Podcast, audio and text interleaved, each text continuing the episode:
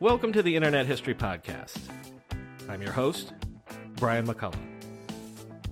Elizabeth Osder is one of those digital media veterans whose entire career has spanned the entire web era, from bringing the New York Times online, although she did get her native New Jersey online first by launching NJ.com a few years before, all the way through her continued work with any number of digital media companies through her consultancy, the Osder Group.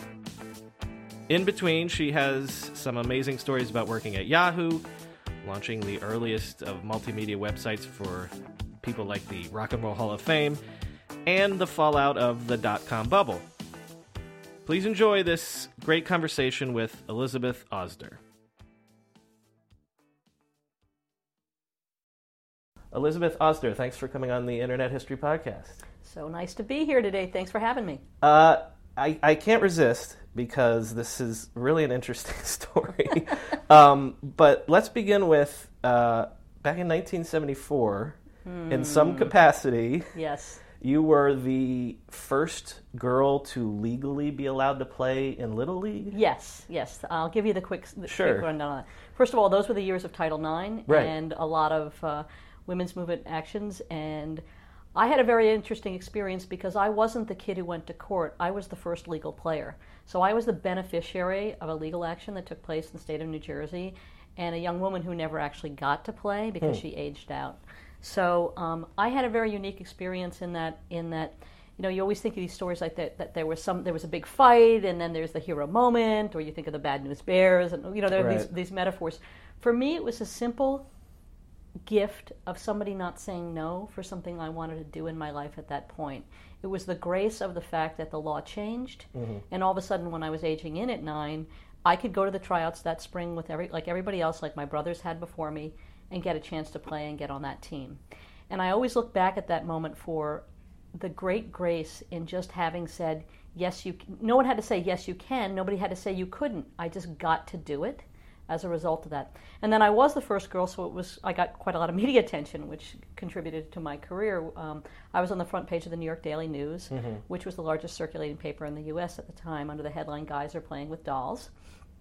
and um, I saw my picture in the paper, and um, that probably led me to, to love photography and to later become a photojournalist. And so there are many things that happen when things happen to you as a kid that define the rest of your life. And I loved baseball, and I'm still very close to my teammates today Oh, yeah? uh, on Facebook. And um, I had a different experience than you'd think. But what I take in my life now for anything in gender issues with women or diversity, all those things, it, there, there's so much noise out there. You've got to fight for a right. But when you can say yes to a kid or to somebody to do something that they just want to do, based on the fact that they're passionate about it and it's what they want to do, and not say no because you're a girl or you're this or you're that and the other, you know, that's that's quite a beautiful thing. And um, so that's how I look at that experience. Well, you uh, you grew up in New Jersey, right? I did. I'm a Jersey girl. Uh, and I so your your mother was a, a graphic designer. Did that also contribute to your maybe interest in media? Yeah, I think you know, being around design, it was production. So you were making stuff. I had two interests. I was interested in media production, making things, books, um, writing. I would build all kinds of things, and she had a lot of supplies. But we're talking about like tangible. You're, you're mentioning supplies. Like th- this isn't like oh she's designing on a computer. This no, is, no, no, no. Let's roll back the clock. You know, it's like the, the like, like the the screen is getting blurry, and we're going back in time, and things are moving slowly, and you know, it's a little, it's on film, and here I am, little. My nickname was Bitsy Osder, and um, I'm sitting beside my mother at her drawing table, and and I'm making uh, little balls out of rubber cement as she's um, putting um, putting down lettering on a page and building mechanicals, which were the boards for something that went to press. And I'm going with her to the print shop and sitting there, like as she's working with the print shop, and we're seeing it come off the press, and I'm smelling the ink, and I'm, I'm getting a sense of that you're, you you make something. And those processes around making things, I think, are a lot of um, I don't know what's changed in the world now. The processes are different. They were physical. You had to wait. Something had to dry. You know, something had you had to line up all the materials, and um, that's really the difference I think between the world of the 19th century production process and the digital era today. That's the, fundamental thing that shifted. The tactile part of it. Yeah. Yeah. Yeah. but um, you know, there was a lot of good stuff involved with that. You could throw the this, you could throw the little rubber balls at your brother. You could, you know, there's good things. You can make all, you know, if you made a paper airplane or you're building a little house or something, you had all these. You had great tape and things, and so we had a lot of good supplies around the house.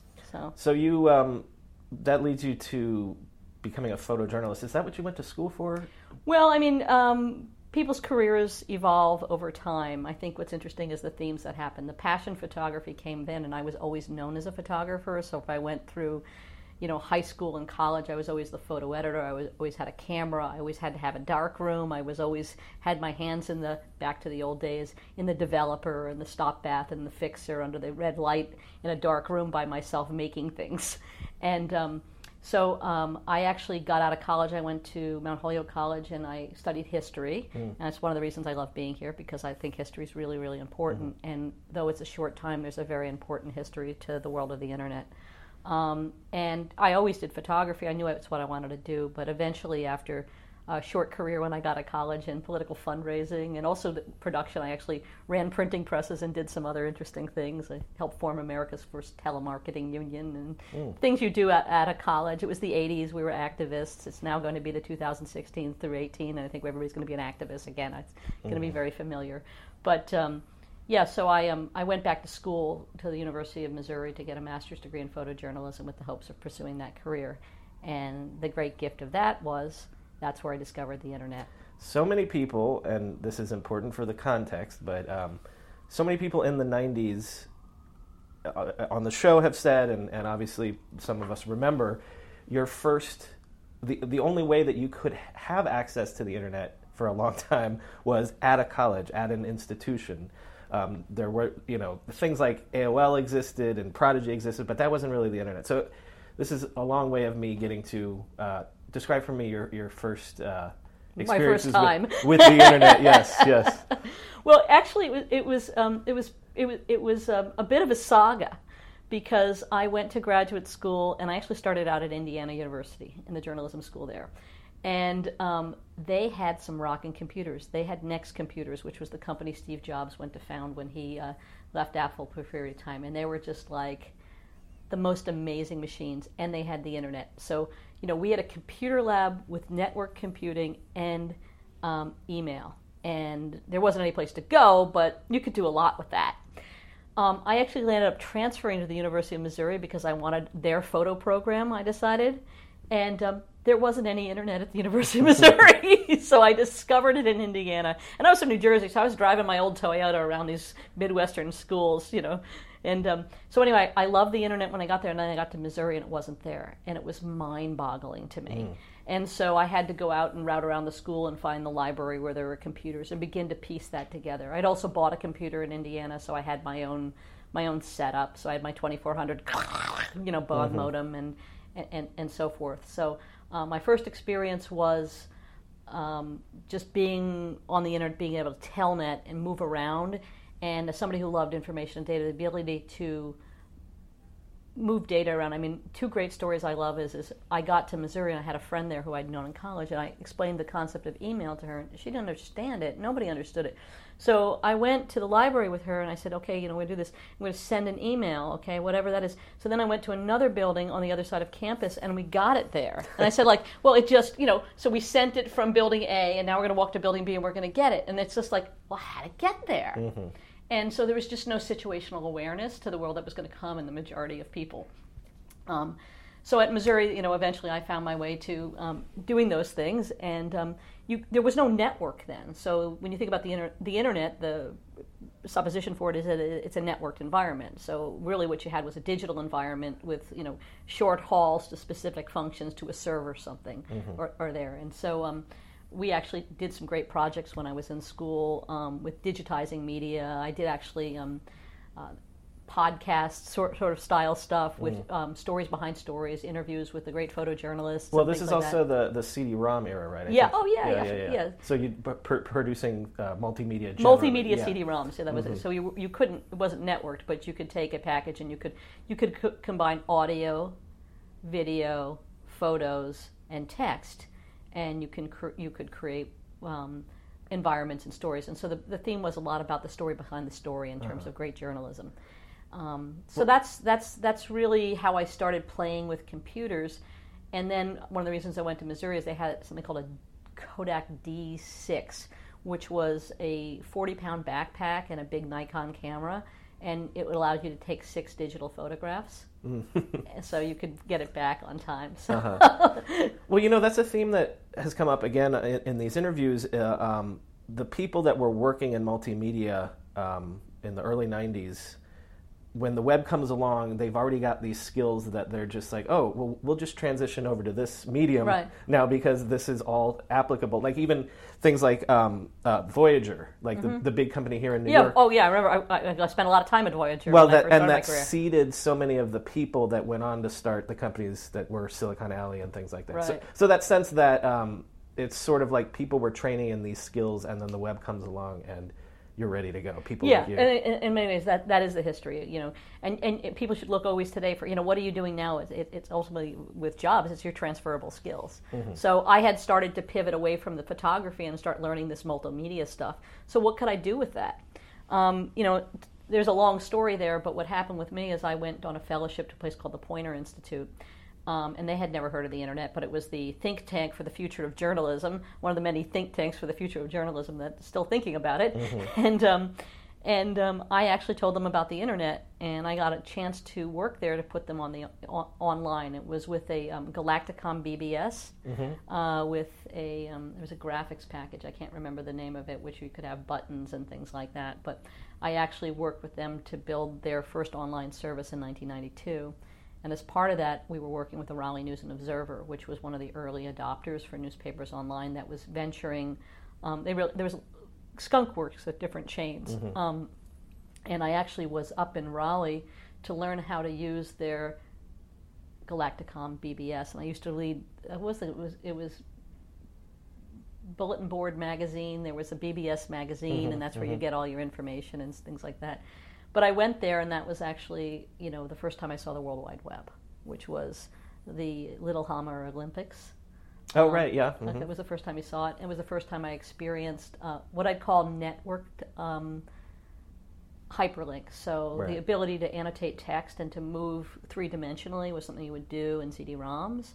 In multimedia, you could navigate space. There's a sense of information architecture of uh, taking a taxonomy and kind of making it 3D. But then you were actually to able to do something that was different, which was uh, to do it with almost live things far away and to pull assets from other places. And that became that immediately made the light bulb go off in my hand. The sense that you know you could travel the world without leaving your seat. Telnet did that for me in some respect which is i could telnet to a computer in north carolina or france and look for some data in a library which was a sense of that you could transcend time and space Right. within you know from your living room which was incredibly exciting i mean it was a high that i could experience alone in my you know my apartment in indiana that nobody could understand you know and because i was a history nerd and a data nerd i would do it i'd tell telnet around and like look for document citations on other computers just for the sense of getting in so I don't. So part of me feels like you you want to hear this. I feel sort of boring, but this is like I'm, you know, these are wonderful moments.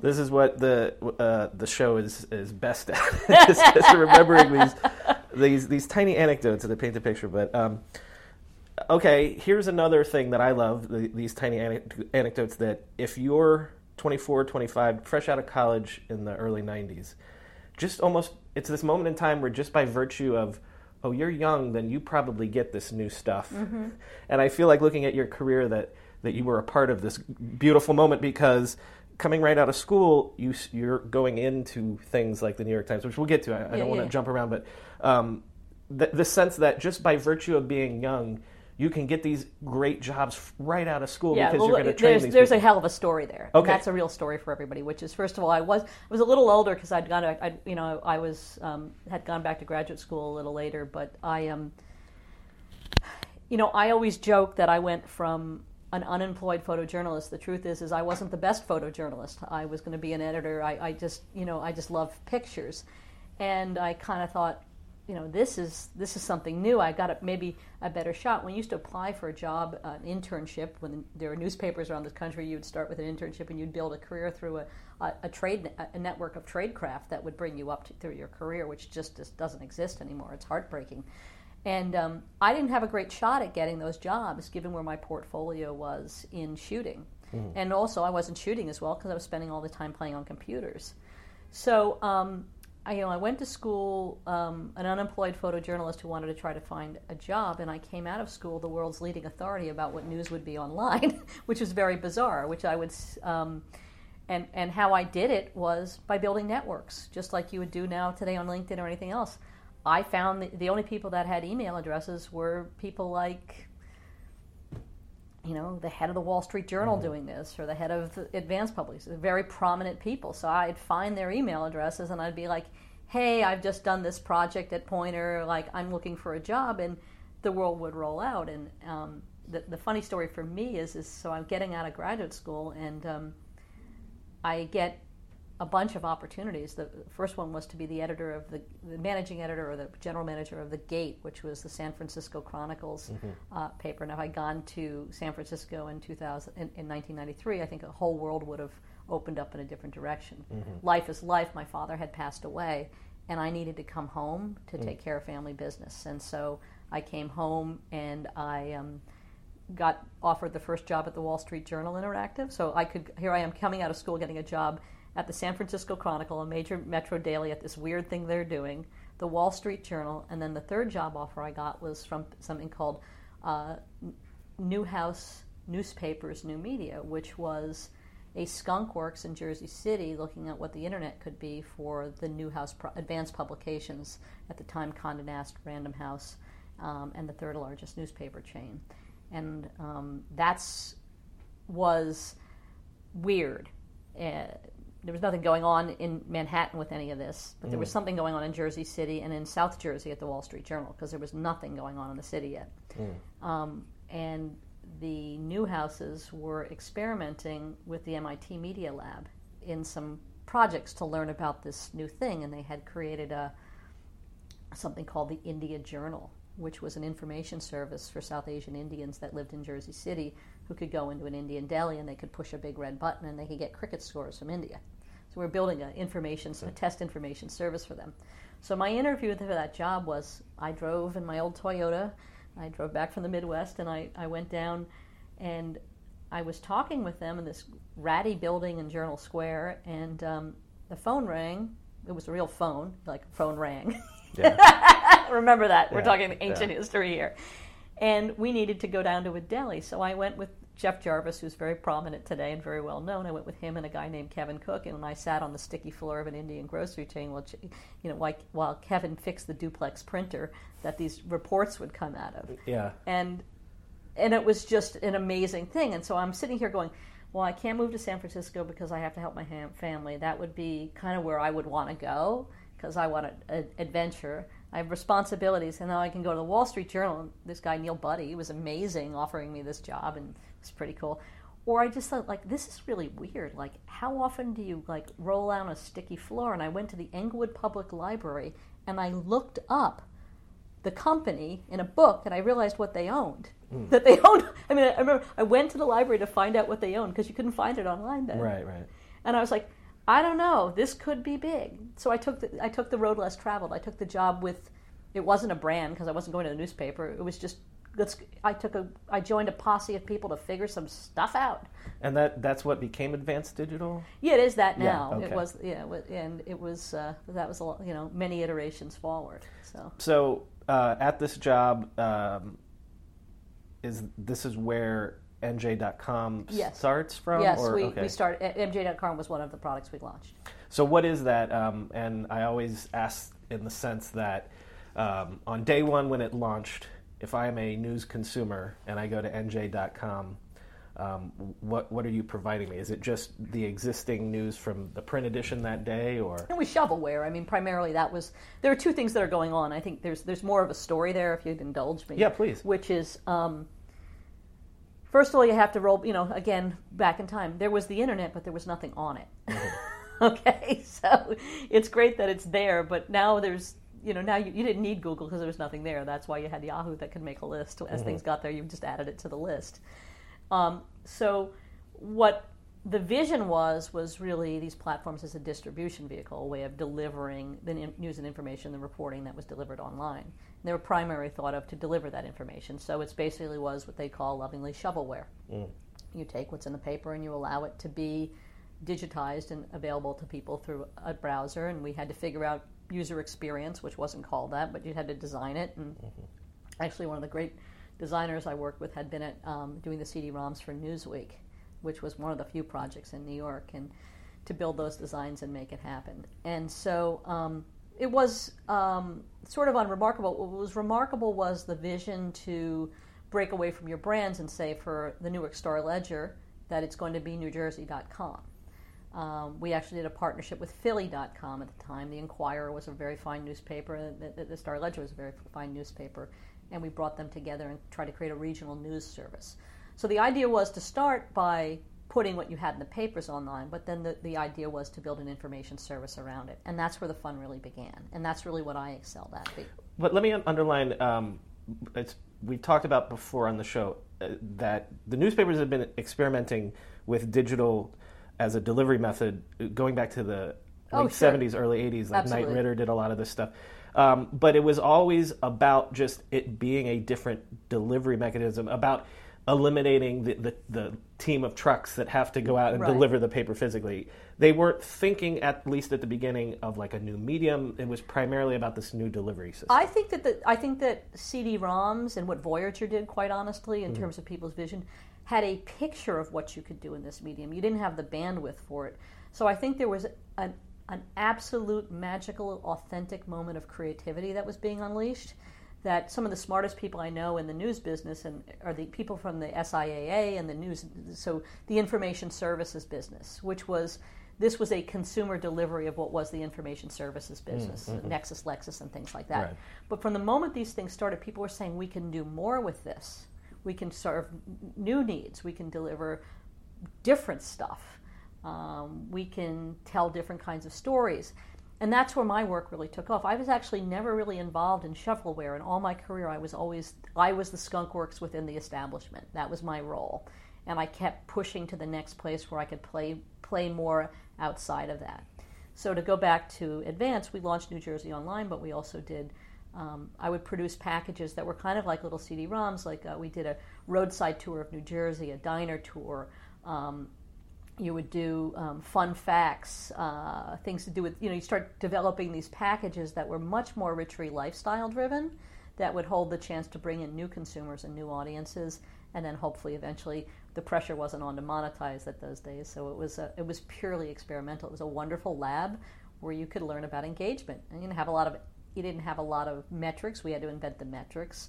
Uh, we didn't have a sense to understand behavior. It was very driven by our own creativity. The world's very much flipped now, where it's driven by consumer insights and really deriving a lot of things and design thinking and empathy and all of those. It's all about the user. It's all about the user. We didn't know who they were, so we kind of were doing what we thought worked, and then we'd see how well it went, and then we'd try something else. Well, and also because There were no users. there, there's no there's no template and there's no par- existing paradigm. You know, there aren't things like CMSs. No. So like you're you're basically uh, just given carte blanche to figure out what works Yeah. and run in that direction. Right. And so it was, if you think about it, uh, you know, the people that were going into this stuff were slightly feral. We were all the ones who, you know, eh, you know, there are two point of view with a job. I think as I got older, which is you either make a job or you fail a job. Everybody who was doing this was making a job, and I've always continued to make a job and not fail a job. And we had to make up what it was. We had to have ideas, and there were other projects there uh, that were really fun. Were something called the Yuckiest Site on the Internet, which was the first science content for kids on the internet. There was no educational content on the internet yet. And it was uh, started out, we would do partnerships with places and communities. So we did a partnership with the Liberty Science Center with a woman named Betty the Bug Lady, who used to get on to, um, uh, what's this, David Letterman's show a lot, and bring her cockroach collection. And we worked with Betty the Bug Lady, and we developed the Yuckiest Site on the internet. And the first, the first chapter of the Yuckiest Site on the internet was Cockroach World and you know making that site was so much fun with my designer friend the logo was spectacular, and it was done with you know Paul Mitchell shampoo on a scanner painted on.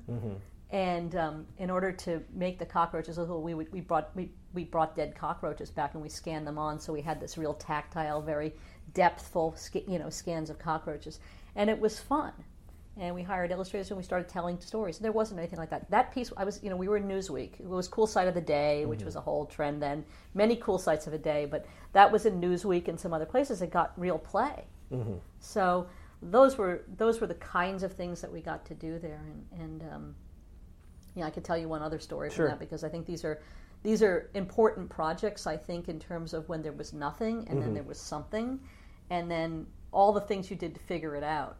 Um, so really transformational in my career was um, I started going around to the Newhouse newspapers and working with them to try to find what, what I'd call today I call them learning curve projects. So you'd have to go to a publisher and you'd have to say you'd get have to get their buy-in. There were guild issues. People didn't want you know you, you were, were allowed to come in from corporate and do a project. So everything was sort of very strange. But you know you had to go to a publisher and you wanted to show them a magic trick, something that they would get behind supporting this. So we were sent out as small, little evangelists to the communities, uh, to, to the big newspapers. So I worked very closely with Cleveland, and I remember I had a set of they were my magic tricks. Basically, the first thing you would do if you wanted to capture somebody's attention was you would dial. You know, you'd bring your you, you'd find a computer and you'd dial in, and you'd find a way to find them on the internet. If they weren't there, you'd put them before you went. because if you could show somebody that they're there, then Yeah. they would get interested. Right. And so that was my that was my skunk works technique to get the, the publishers buy-in.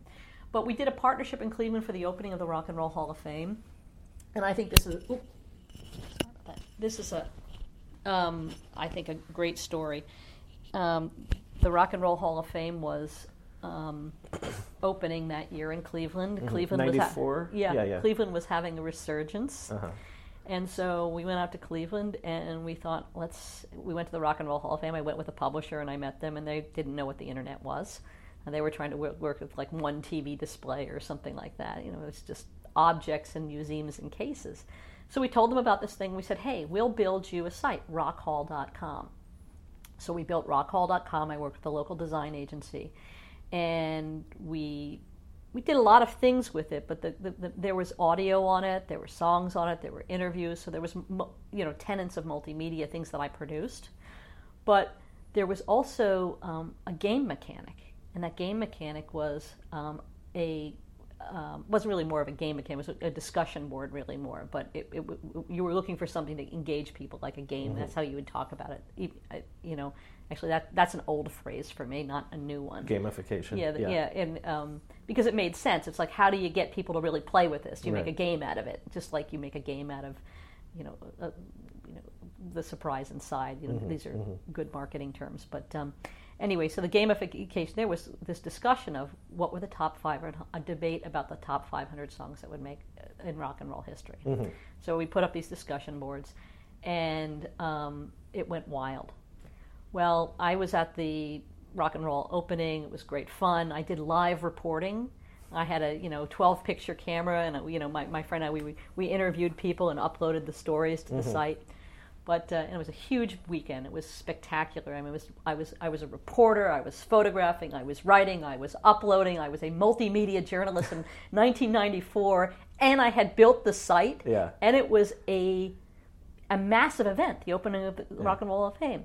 So I get back, and then on uh, the following Sunday, I anyway, anyway I get back, and the Sunday of that that event, I can't get home, and I don't read the New York Times that week because I was in Cleveland. But um, on I get home and somebody says, you know, did you see the New York Times? They had had done a full page, a full page in the Weekend Review about a place called the Internet, where there was a discussion going on and a debate between people who were not in the same place in this online space discussing the top 500 songs in rock and roll. And there was a full page of quotes from it. Mm-hmm. So they dedicated a full page in the New York Times to this thing that I had just been working on. And so that was a massive moment for me. It was like, holy cow, I'm mm-hmm. made. You know, this is good. As you say, like things would happen to you.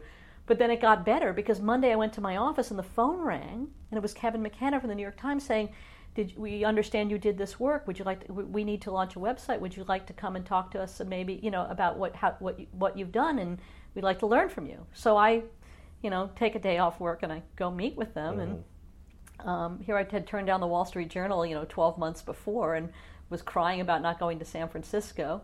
And um, well, they made me an offer I couldn't refuse, and before I know it, I was working for the New York Times, trying to figure out what their website was going to be. Well, so your your title was, according to your LinkedIn, uh, content development editor. Yes. So, did you know what that entailed? Did they know what that entailed? well, it's funny. I've always made my own titles up, and I think that there's been a couple that I've had that were um, kind of where things are going. That was that was when people said the word the word content hadn't become even ugly yet, which was debated for many years in the late late '90s, the early 2000s. Content, oh, it's a terrible term, mm-hmm. content. Mm-hmm. Um, I had been doing content development. I made up the title, mm-hmm. um, but I didn't want to go. We had a huge team of producers that were involved in capturing the daily newspaper online as it was, the shovelware. My job was to develop new content for them, to find new ways of storytelling, as you call it today, and mm-hmm. open up new channels. And so that's again where I had the fun there, which is, and they're terrific people who were producers who were involved in that.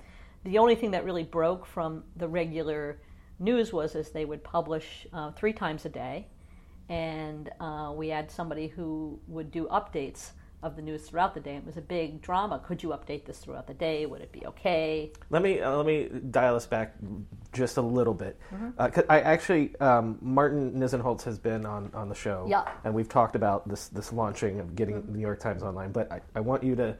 Uh, tell... I, uh, yeah, we probably have very different yeah, yeah, yeah. You know, Ex- perspectives. That's why you're as here. the foxhole. So, um, as I understand it, um, the New York Times had a pre-existing relationship with AOL. AOL okay, yep. so they had had some some form of, of a site on AOL.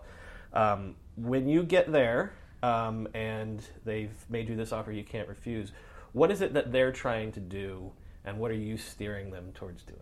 Well, there was the AOL site, and quite honestly, a lot of really good work, just like CD-ROMs was done on AOL sites. There was a lot of capabilities there that you didn't have on the World Wide Web, like uplinks live to the space shuttle and things mm-hmm, like that. So mm-hmm. the AOL folks had a lot of great experience.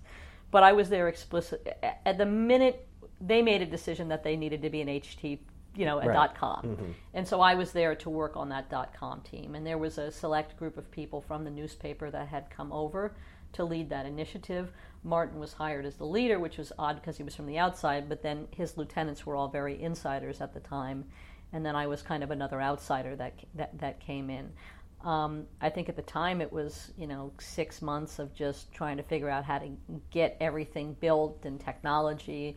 Um, but again, I was to the side. There was Cyber Times that was um, trying to report on the internet. That mm-hmm. was a special section and I was given the other stuff to do. So the other stuff for me at launch was uh, the discussion forums, so the sense of community and how that would work. And I ran that. I started and ran that for a number of years. And these were very controversial. I mean, it wasn't good for a newspaper that you know wasn't sure whether they wanted to do it. So the, the, uh, go into that a little bit. There, there's pushback from who? Um, well, there's pushback. I like to tell the story of the launch from this when it launched, it was a, like a postage, uh, like a picture of the front of the New York Times. It was very controlled with a font. It was very, it was a GIF. Mm-hmm. It was one picture that was laid out in art and put up there, and then the GIF was mapped to the URLs to the stories. It was very, uh, very rigid, very to the times, very true to brand. Mm-hmm. Um, you know, some of the fun, and, and it was kind of strange to us who had been building literally scrolling different kinds of things. It was restrictive. It, actually, we were kind of upset, those of us who had a little bit of experience. Mm-hmm. And, um, you know. Because it wasn't going far enough? It wasn't going far enough, but it, it wasn't really useful mm. because mm. they didn't. so if you go back then, just to you know to be inside baseball, like if you don't have a reference, if you don't have reference tags for the image, to, if if the image doesn't load, what do you get? Right. So like knowing to do that. Yeah and to have there are links in beautiful Times, Timesian font, but to have a, uh, an alternative for text navigation. Mm-hmm. So actually, uh, one of the things I was really proud about, and you know, it's forgotten. No one would care that this guy Will Tacey and I were like, you know, you guys are like really need we, we need we need alt tags and we need to put text navigation if it doesn't load. Mm-hmm. And if you had been actually building and making stuff, that was the most important thing. You were getting a sense of the user that you had to have some empathy for them. If the graphic doesn't load because you're operating Mm-hmm. at 2400 baud, you, you got to have something that works. So text loads first. And so we got like the night before the launch, we actually got them to do that. Mm-hmm. And, but it was like anything at times took a really long time. Um, so, you know, I did the forums. I did a whole lot of different kinds of special projects when I was there. But the forums were probably the ones that I was um, uh, most interested in, I guess, as I look back, most affected my career and where I would go and what I learned. Um, okay, when I interrupted you, you were mentioning that uh, early on they're they're publishing three times a day. Mm-hmm. Um, some guy comes in and like loads new content or whatever. Yeah. Um, are you there long enough to see the evolution of? Well, wait. Uh, this is a twenty four seven medium. Maybe we can actually break news online. No, no, no. I was long gone. That things move slowly. I, I, I'll tell you the story of, uh, you know, I think that would have been a, a much later generation. It was fairly controlled at that point. Um, and there really weren't any competitors forcing anybody to do it. You have to remember that the times at that point, before there were, you know, uh, the stature of a newspaper like that, you know, it was a big debate to, to change the format factor. I mean, it was, I always used to laugh like the page one meeting was 18 white guys sitting around trying to figure out what to put in the upper right hand corner of the newspaper. I Right, mean, right. it was like, it was a very, it was fair, fairly formal. And Well, I remember when it was big news that the Times had a color photo. Well, that was that happened. that did happen before I left. As a matter of fact, one of the reasons why they didn't care about the internet site was is the entire company was moving to bring that those color presses online at the same time. So that was the major investment at the time, the color presses, and it was a huge day when the Times went color, and it was sort of like. You know, you know, we were very much an afterthought. That was the major investment in the company at the time. So, so two questions about that. Um, number one, uh, is it also like your, what your experience was with uh, NJ.com, where you have a certain amount of freedom because they're not paying attention to you that you can experiment? Yeah. Or, yeah. Yeah, when the yeah when, when yeah I had a particular job where people weren't looking too closely at it. What was the content development editor? And I was essentially the business development person. So if anybody came with an idea or a partnership, you know, I had I had to vet them, figure out what you could do with them. So I worked with the guys from um, uh, Steve Johnson and uh, from from Feed Magazine. those guys, Mm-hmm, Stefanie Syman, Stefanie yep. Syman. So I did, I don't know if you've talked to them. They're awesome Her, yes. but we did a partnership with them. So I worked with them to produce a, a, a, a microsite for them that we produced together. I hadn't thought of that in years. Um, and so those kinds of projects. But I'll tell you a good story about the forum, which I think can show you the mindset of the time. So there was a, um, a 10 part series called The Downsizing of America, which is kind of everything old is new again. That's why we have to study our history out there, usually, all of you listening. Yeah. Um, and uh, it was one of those big, you know, every paper has sort of, they line up their guns to win the Pulitzer every day, and they do their big investigative point. They put a lot of resources against it. And it's very fine journalism, and, and it preoccupies things quite a lot. So the Downsizing America was rolling out in a series of nine or ten parts, and one of the things that we fought for was to actually have a compendium of comments. So here I'd done this, you know, these comments on the Rock and Roll Hall of Fame that got me the job, but then to try to stand up the same kind of thing, at, I had probably had to work for almost my first nine months to stand, you know, to get to stand the same kind of thing up because it was so alien to the culture. But we convinced them that it would be good to put in the newspaper a little thing, you know, if you'd like to comment on this, go to the go to this URL and you can do it.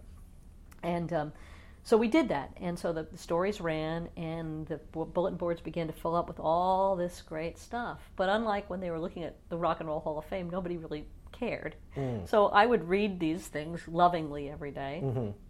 And I'd print out the best of them, and I'd put a highlighter across them, and I felt like I would. I walk down. We were in the Hippodrome building, and I would walk down to the newsroom, and you know, down on Forty Third Street, and you kind of walk around the newsroom and go like, "Does anybody care what the audience is?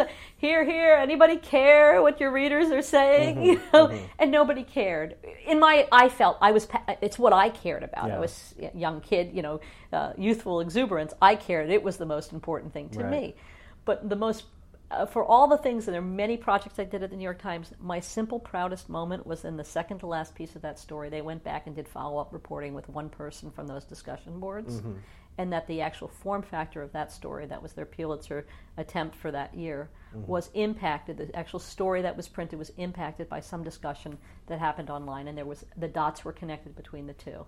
and it is lost to anybody but me. Mm-hmm. Um, but I think it's evidence historically of just how slow things were moving, how alien these things were, and what you would, how you had to be dogged for a real win at an institution like that. Mm-hmm. Whereas if you were today, you know, everybody is sort of, you know, if you're if you're going rogue or you're doing a startup or something, you can just do anything you want. But if you're choosing to you only had a choice to do at those institutions, and you had to you, you had to just be dogged. You had to have them say no a hundred times before they say yes, and you had to be happy with the thing that you got to do. Because an institution like that uh, sees a new idea, goes out and hires the young hotshot to, to bring those ideas in but then when you're actually there and you're executing those ideas, they've already forgotten about you. Is that? Yeah, I think that's, that's that's probably it. To, to, you know, maybe I was a bit of a pain in the neck. I don't know, but um, but they all you know, listen. There's a shiny object syndrome in every. You know, I, I had a really good run there. Uh, you know, the other thing I did there. Um, which is the, that was on my editorial is I actually switched jobs. I became the first um, director of product development, and there had been nobody with the title of product development in the media industry at all. I again like content development editor mm-hmm. made it up, changed my title to product you know product management didn't exist anywhere, and we formed. There was a lot of problems. Things couldn't get done. So I started a product group. I wrote a big proposal to Martin asking for, for this, and I got three people. I got an engineer, I got a cross-functional team, a product manager, an engineer, and a designer. And we were able to, and we actually sat between the business and the ad side, and I called it Geneva, Switzerland, the, the neutral land between. Right. Where we would take all the projects that would come in that they didn't fit anywhere to do. There was mm. no place to develop. Technology would develop the technology, but there was nobody to essentially define the requirements. Projects, dr- projects like what? Well, the biggest one to start out with was the uh, 1998 redesign of the Times site from that original postage stamp uh-huh. to the scrolling uh, hypertext-driven site. So it was 18 sections. It was, you know, 15 months, section by section, each one done as a separate business plan, and you know, it was waterfall in that sense. You did your um, you, you, did your market and product requirements, and then you, you, you rolled it out. But so we we redesigned the site uh, from soup to nuts, and that was occupied the second part of my career there very, very much. And I was, I personally was proud of the fact that I, I made this thing up called product by researching how things happened at design agencies, which we used a few of, and in software development. You know, you just kind of learned about how other people did things, and you realize we didn't have a way of doing it, so we needed to develop a methodology or process. And product management really took hold, and I spent a lot of the what I call my rock star years of the 90s uh, running around evangelizing that concept to see all the product people everywhere now, the chief product officers, and all of those things. I feel like in some small way I, I laid a foundation for that, and that's one thing I am particularly proud of. It's lost. Uh, there are many reasons why it came about, but I was the one, I was the only person with that title, and I was the one who was going around. You know, I was I was a young woman.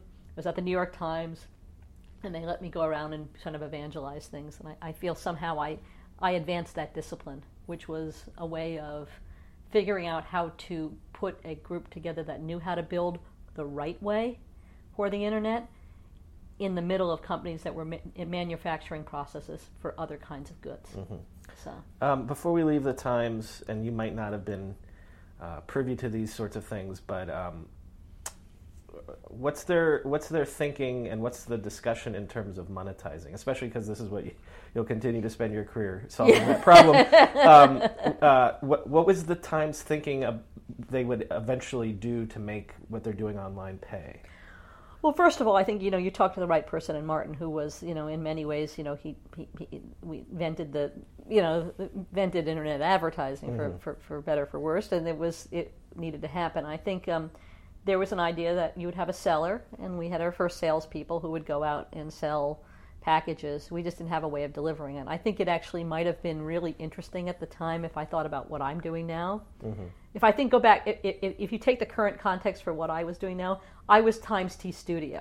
Mm. I was. Um, yeah, yeah. I was basically the content marketing. You know, I was looking for. I wasn't I, it could have very well been sponsored. There wasn't. It wasn't exactly sacrosanct. Mm-hmm. Some of the content I was doing, I wasn't exercising big journalism muscles. I was trying to do things that would attract new audiences. Um, so I think that sort of the, the studio content model is what that was. Um, I wasn't much in it because the strict ad edit wall. I was clearly on the ad- editorial side, and when I went to the product team, it was a neutral space between. But um, ad products were um, you know, they were being they you know they were establishing a rate card and selling pretty form, formulaically. Mm-hmm. Uh, where we did some more interesting things, I think, were with partnerships and business development, doing projects with Microsoft and other kinds of businesses that.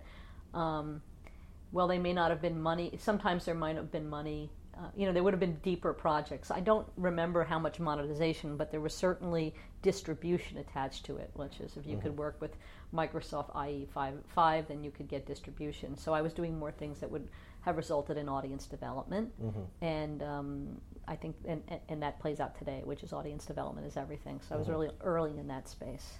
This might be uh, out of order chronologically, but I read that um, Jeff Bezos tried to recruit you at one point to be like a creative director or editorial Oh, director. I don't even know where that's written anywhere. Yeah, that Yeah. was my. Uh, yeah, that was so. That was there were a couple of interesting meetings that I remember now. The Uh-huh. first, the first great meeting was was was. Uh, the, it wasn't great at the time, but I still had it. It was Elon Musk, Uh-huh. who's still in my cell phone under his company Zip2. Zip2, right. You know, so so meeting with So him. that's that's pre um, PayPal. Oh, Elon pre-PayPal. Musk. Yeah, yeah, yeah, Zip2. When he was just getting out of the University of Exactly. Pennsylvania, and then um, the other one was Jeff Bezos, who it's another great story. What projects at the time, which Mm-hmm. is uh, Jeff Bezos came to tell us about his giant Amazonian book idea and Mm-hmm. what he was going to do. And I was working with. We were doing one of the special things I was doing. I was working with IBM to produce the New York Times book review online, and I have a great story about that. Mm-hmm. Okay. Actually, I, I will tell you because Sure. it's, it's fun. It's Yeah. funny and fun. Yeah, and, yeah, yeah. and it shows you what what things are like. But um, yeah, so I, I met him then, and, and he contacted me afterwards, and I flew to Seattle and met with a bunch of people, and he was offering me the job of a creative director for what was going to be Amazon.com, and I said no. I said I'm building the New York Times book review with IBM. I'm not going right. to Seattle for Right. this. So, you know, these things go come and go. It's it, Mm-hmm. it it was a moment. I remember the conversations really well. I remember wanting to be excited about it, but they're golden handcuffs when where I was a little bit rogue when I started. I kind of like I'll just go sit on the sticky floor of the deli. Mm-hmm. I think at some point you're at the New York Times, you want to do something great that's of that brand, and it's kind of golden handcuffs. And leaving there was a hard thing to do, but uh, that was a great um, project. I will. I don't know if it ever launched, but I will tell you a you know how do we figure out how to do things. So. Yeah. So IBM is a formidable company with a great deal of resources, going through some extremely interesting transformations now.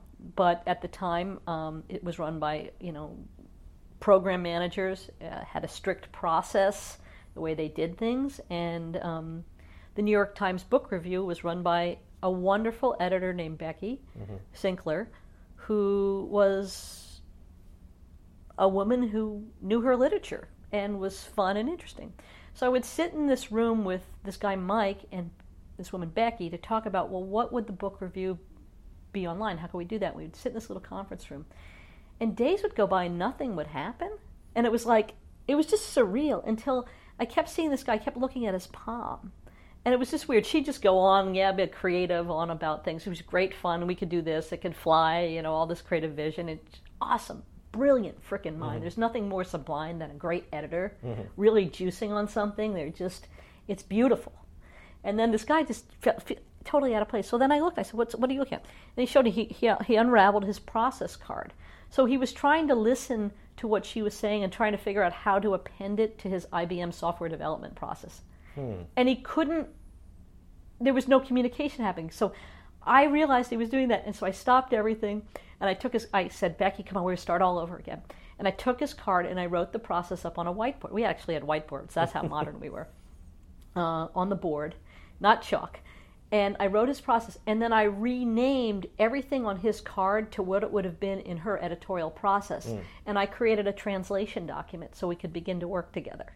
Because, you know, He literally can't think outside that framework. You have to. I built a translation document. It was like you know, you know, requ- you know, f- requirements gathering or whatever it mm-hmm. would be in mm-hmm. their card at that time, and I was just like, well, Becky, that's like the creative process where you just brainstorm all the things, or you think about all the ways people.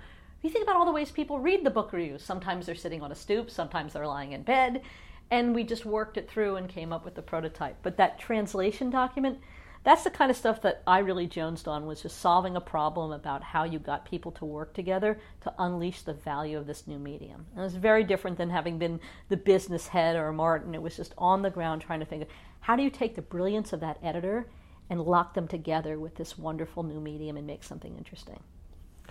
Um, I, I, in the interest of time, I don't mean to skip over. And in fact, if you stop me, if there's a great story here. No, but, and I'm sorry if I'm taking so oh, much no, time. No, no, no, these no, are good no, stories. No, I, listen, we're, we're, going exactly the way I want. But um, so after in the late '90s, you're at IXL. Is yep. that how you would say uh-huh. that? IXL. Uh, it's not Razorfish at the time. No. It, okay, it, it becomes Fish later. So what, what is IXL and what, what, did you do there? Well, that was the um, I ran their media and entertainment practice uh-huh. out of New York. Um, it was at the time there were a lot of internet development shops, so consulting right. firms that would have been like IBM who actually knew how to do mm-hmm. things. They were basically product development shops to build internet sites. Mm-hmm. There were a lot of them. There were some well-funded roll-ups. IXL, Scient, and Viant were the big ones, mm-hmm. and and they were many small agencies in all these cities that were doing these things. There were pockets of them all that got rolled up into these big companies. So those were the three. IXL was one, um, and I was building their media practice here in, in New York. And so that's where you are through the through the bubble days. Yes, through the yeah. decline, which is another you know funny story. I was like the, our executive retreat in. Uh, Santa Barbara at the Four Seasons, and something like you know the stock price went from like thirty eight dollars to thirty eight cents, and I think we all had to pay our way out of the hotel. You know, it was like it's when it busted.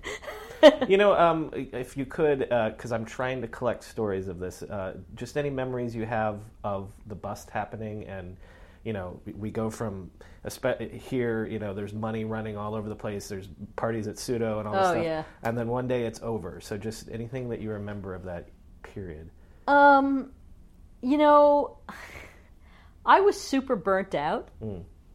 You know, and I have my own story of just like pretty burnt out. So you were ready for it to end when it ended. Well, I mean, I think we were all partying hard. We were having a good time. We were mm-hmm. running. Mm-hmm. We were running with all of this. Mm-hmm. There was a lot going on. It was fun. Mm-hmm. So it was sort of the you know the, the, the, you know the the disco days or something. So, um, you know, when I think back, I can't really you know, I, I just have this sense of, um, I mean, it's almost like a depressing feeling, mm. like something was torn away, mm-hmm. like, mm-hmm. and a tremendous fear mm-hmm. about what you would do next. I mean, it was a little bit, you know, um, I can't say I landed. Actually, you know, I it, it wasn't too long after that that I mean, what was what what year would that be? I guess the 20, bust, uh, bust. Uh, ninety nine and the the Nasdaq hits its height in March of two thousand. Two thousand. So the tail end of two thousand and into two thousand one is what yeah. the nuclear winter. Yeah. And that was it. But the thing is, is you know. Then you kind of hit 9/11. So mm-hmm. the, the, the, and when you think about New York, there's a proximity between those two things. So what mm-hmm. what I did, there was nothing going on. I applied for a, something called a Knight Fellowship at Stanford, mm-hmm. and I had nothing. I remember I would sit at my desk and was working on my resume and that application, and I had nothing to do. Mm-hmm. there weren't any more parties. That's what I remember. So I put all my energy into. I applied for this thing, and I got it, and I actually moved on 9/11, which was very, very strange. So. How, how much was there a sense that, uh, oh, it turns out the internet was just a fad? You know, look, what was a fad was you know, I didn't take a flyer with a startup. Uh, I didn't, you know, I wasn't at the sock puppet company. Mm-hmm. I wasn't doing that. I was always sort of doing journalism in some form. I was trying to sustain those brands and experiment with those brands that connected with people on a daily basis. My love of newspapers probably coming from having been in a newspaper. Mm-hmm. So I was in very much that space. Even though I was at IXL, I was solving problems for publishers. I had Time Inc., the Financial Times, the News Corp. I had big clients. So um, the fact that there was, uh, it it couldn't have been over. It was just there's nothing worse in life when between when one thing ends before the next thing presents itself and there certainly was you know people didn't lose jobs who were you know the new york times didn't lay people off i did ixl did you know it went belly up pretty well mm-hmm. um, so when your severance was over if you got one you know uh, you know in probably a few years later a lot of people went back to being baristas or whatever the equivalent was um, you know i found my out by getting going back to school and mm-hmm. moving to california so. right so um, as you say, you were ready for a break, so you spent a, a couple years in academia, but you're Yeah. also you've moved out to the West Coast at this Yeah, point. yeah. Um, so, do you go to uh, do you go to Overture when it's still Overture, or once it's in Yahoo? I, it's still Overture, but it has just been acquired by Yahoo. So, um, but the, the the the little piece there is that in 2000, right before the bust, I I had a consulting job. Mm. should- Is that I was consulting for a company called Applied Semantics that was in LA that developed AdSense, Mm-hmm. and I was working on Publisher Sense for them. So nothing was going on, but my old boss at IXL was working with with these guys who had this thing and. I helped them out a little bit, and, and so I worked for Cash Not Equity. That was my other Bezos moment, which was no uh, no you know pre IPO Google shares. So I got ten thousand dollars in cash versus ten thousand dollars in equity. I had a choice. Right. So um, the reason why I bring that up is because what we were doing was is I was working on what was called Publisher Sense, and they had Domain Sense, and then they had AdSense for monetization, which became the, Google's monetization engine. And um, when I went to Overture, uh, I had taught for two years. I was a two-year visiting appointment at the Annenberg School. Um, I went to Overture to run product development for Content Match, which was their competitor to AdSense. and And so, so, there was a reason why, you know, when I was leaving the, it was the perfect job for me because it picked up on this innovation that I'd doing. Overture had been deeply intertwined with Google and lost that product when I mean, deeply intertwined with uh, um, Applied Semantics. Right. And then they, uh, they, they, when Google bought them, they pulled out, and Yahoo had to rebuild that platform. Um, so uh, to to be clear, then what what that what they're working on is matching based on the content of a site or a given page. Yes. Um, uh, advertising and things like that that, that are Yes. relevant to that content. Right. So so basically, it's machine reading text, um, pulling out keywords. So it's you know uh, what you could do with that technology is sort of great stuff: auto categorization, summarization, and metadata extraction. So you could read through something, you could extract the metadata, then you could match it to the metadata on an ad, and boom, you would have a story and a contextual ad, a story and a contextual ad. Okay, so this is about 2004. You join Overture, rapidly becomes Yahoo. Yep. Um, so what what is your what is your job at Yahoo? Well, I'm, I was at Overture doing Content Match, and then Uh-huh. I was like, I don't know about this. They're getting this. They decided to start the media group in LA, and this is actually a great team of people. So I decided, well, I have all this background in newspapers. Let me get out of this monetization stuff and try to go do the news business again. And so. Uh, turned out that a guy named Neil Budde, who had started the Wall Street Journal and had offered me that very first job, and then he actually, when I went to IXL, he offered me another job as the head of product for the Wall Street Journal, and I turned it down and went to IXL. I said, you know, three's a charm, Neil. Now that you're going to run Yahoo News, how about, you know, if I leave Overture and come on over and work for you? And so we struck a deal. And at the time, what was changing was social media. And so um, I basically went into run product for Yahoo News, but with a focus on social media and what, what Yahoo could do with that. And that was the point of which they were build, building a great, uh, great bench of some really interesting people to look at. Uh, they had, a, you know, Brickhouse, which was um, which was up in Berkeley. They had a lot of experimental lab stuff that felt very much like the new houses when I first started. They were really interested in doing things, and we had this. You know, Yahoo News was big. We had to do a lot of products there. I developed local news. I put local news on the front page of Yahoo. Um, did a lot of great projects there. Um, did something called You Witness News, which was sort of user-generated content video submissions that competed with CNN iReport. So we built a lot of products there. We, you know, we played with we played with social media, whatever that was going to be. Well, you know that's an interesting time um, because this is when like they're purchasing like Flickr and Yeah. integrating Flickr.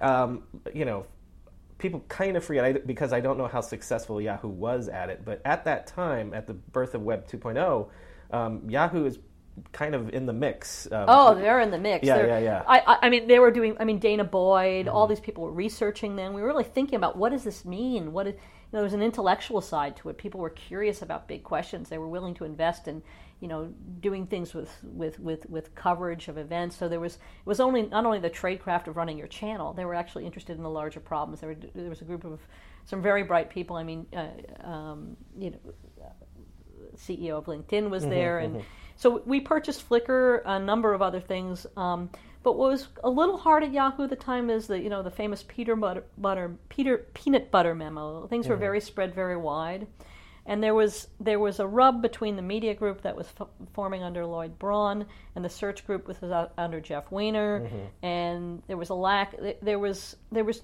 we started competing against ourselves mm. in the company to get to do the cool things versus working together to compete against the market. So I think it became too internally focused. I can think of something like Flickr, and you know, there I had Yahoo News, and I had the ability to use Flickr in really interesting ways, and you know, to meet with Stuart Butterfield and other people. You you, you go and they wanted to do the same thing. They wanted to make their news site, mm-hmm. and so it was those things you can't. There's nothing to blame, but I think there were missed opportunities because there wasn't leadership strong enough to say we have a bunch of assets. We have massive distribution with 40 million people on this news site.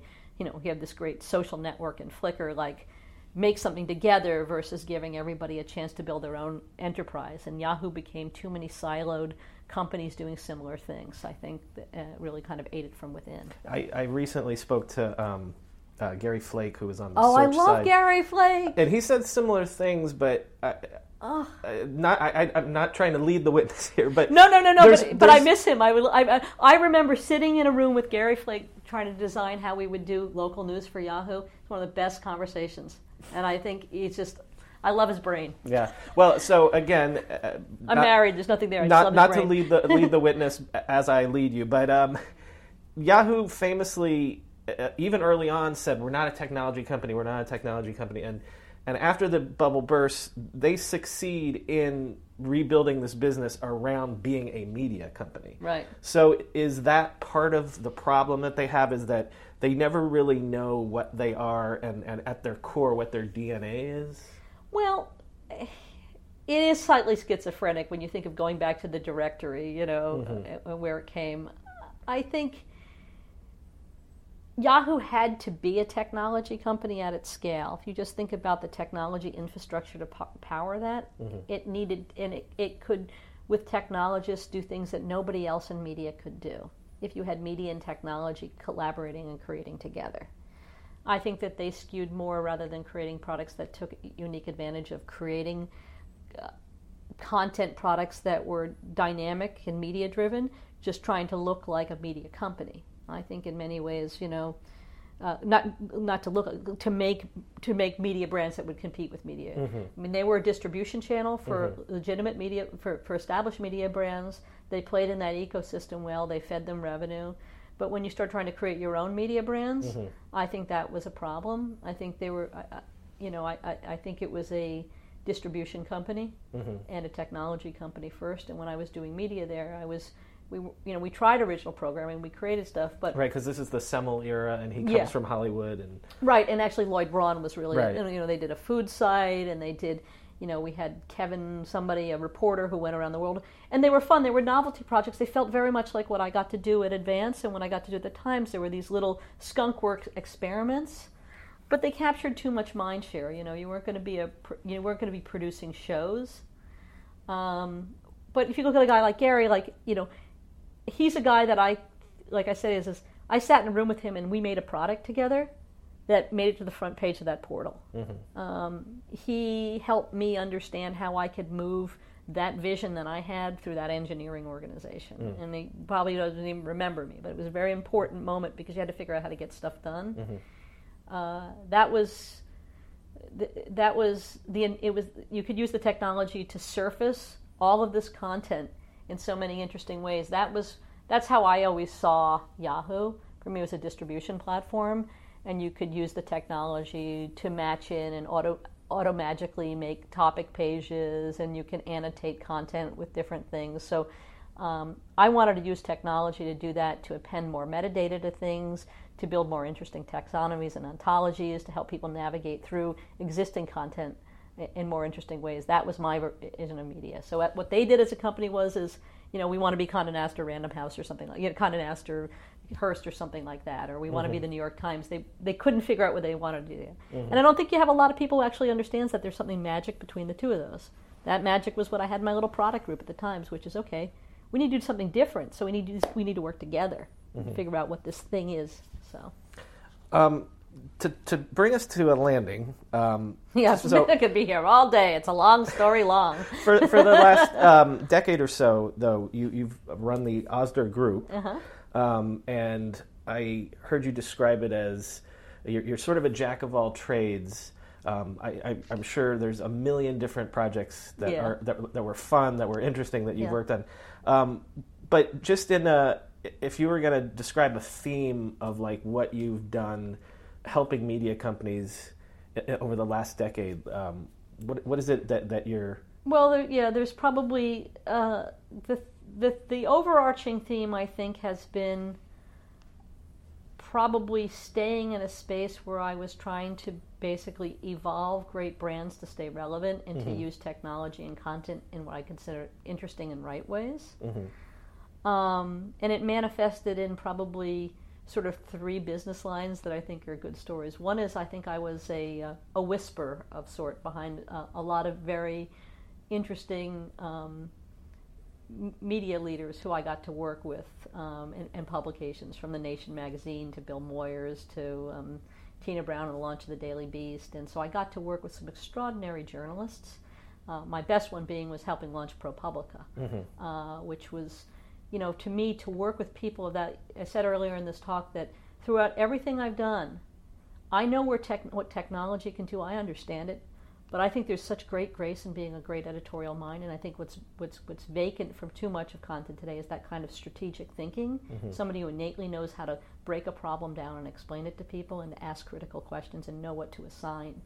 These were great journalists, and to bring them to the internet to help them launch products to get their thinking in that space was something I was passionate about. ProPublica just announced today, I think, that they're hiring uh, like a dozen new reporters. Yeah. And and I was and when I went to ProPublica, they called me up and they're like, uh, you know, they had it. They had they raised, let's say, their first tranche of money, Mm-hmm, a few million dollars. Well, they were like, well, we're ready to spend like most of it to build a website. So what what, what I do we spend it on?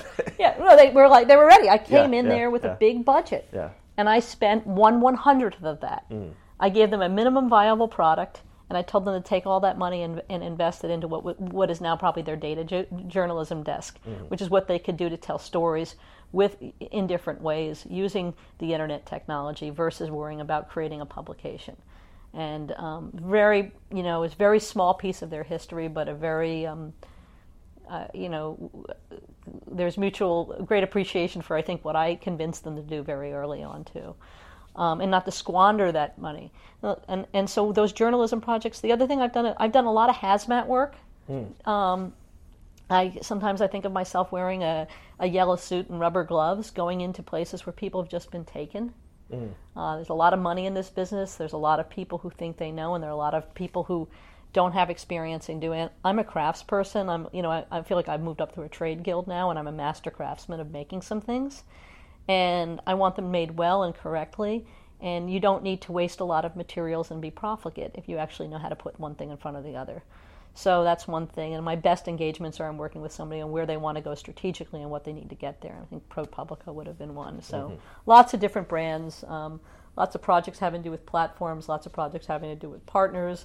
Um, I've done a lot of work with agencies and brand newsrooms. And, um, you know, what I like is my life philosophy is teach something and learn something every day.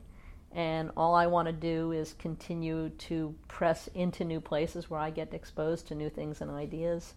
And in return for the privilege of seeing other people's world, I like to exchange for it the experience that I have, which is being a very efficient, smart uh, strategist in what you should do in this space, but also an operating uh, machine that can get you there pretty efficiently. Well, I, I promised you um, to stay away from the uh, uh, where's where's media going sort of stuff. But let me end with something adjacent, a question adjacent. Um, I'm thinking of our, our friend Rafat Ali has has thoughts along these lines. Um, my question would be, in this age of of silos of you know Facebook and Snapchat and content and is there room for a successful independent media um, publication in this world of the silos? Can you can you create a company today that'll still be around 20 years from now and still be independent? Well, I always say the best thing about being asked about the future is nobody ever checks whether you're right. So that's why there've been, you know, a cottage industry of pontificating about what the future will be. Um, I believe so because I just, you know, I boil it down in the crucible to the fact that one very, very smart editor can figure out things that other people can't figure out because they have that gift. I think Rafat, in many ways, is that he's found a space and he's super serving it. I think it's less about. I, I think the issue more is is not everybody can be the New York Times, and we shouldn't be a bunch of lemmings. And the New York Times can't even afford to be what the New York Times was anymore. So. Uh, I think you really need to look at it in terms of underserved audiences and entrepreneurial opportunities to create media uh, products that actually work for them. And, and, and that space is infinite, it's just not sexy. Mm. Uh, people need to know about things. We need to know every day.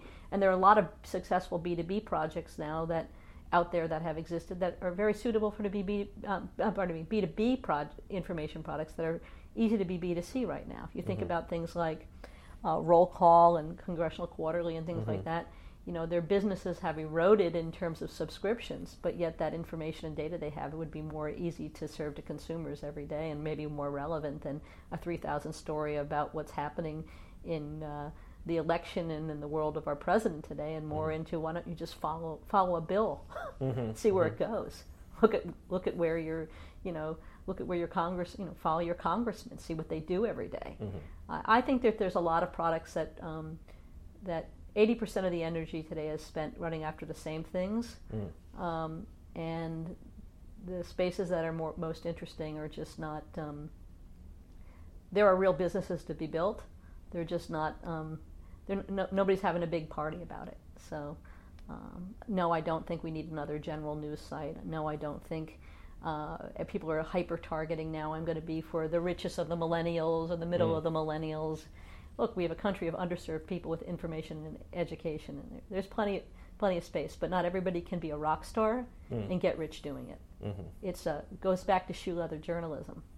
Um, just back in ancient history, I have. A, I'll end with this, which is, you know, there was some, something called the California Job Box, which was a newspaper kit. And if you lived out on the frontier in the old days, Hmm. you could you, you know you maybe you, you moved to Montana and you wanted to be a rancher or maybe you weren't so good a rancher so maybe you wanted to get uh, you wanted to start a newspaper so you'd save up your you know you'd send off the Sears catalog and you'd get this box to become a printer for hmm. all the stuff that you needed and so you'd set it up and you'd you know you'd go around and you talk to people and you start writing stories and you know you, you'd set something up and you start serving a community with information and you'd start at some point you know I always ask when I think about this story, what came first, the ad or the article? Mm-hmm. I don't know what came first, but I know that somebody ordered that box and provided information in a community. Created the Bozeman Bugle. Yeah, exactly. and I think that that's pro- one of the saddest things about the internet is it's sort of um, it's middling everything away from local communities. I mean, you know, you used to have Bozo the Clown was in every city, or mm-hmm. there was always somebody. You could have a, local, a truly local version of it because you couldn't get the, the national version.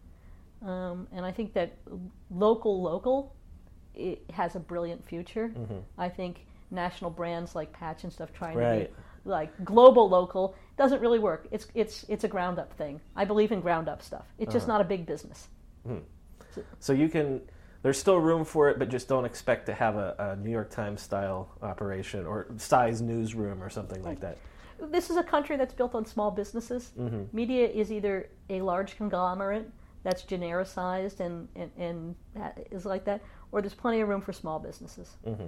And I think that um, if anything, that's what I'd like to do is have the same sense that um, you know a kid someplace can put up a website and people can start coming to it. He can still place AdSense ads on it. He mm-hmm. can make a YouTube. I mean, if you look at all the YouTube celebrities right. that have come out of places, so I think there's a vibrant community of storytelling out there.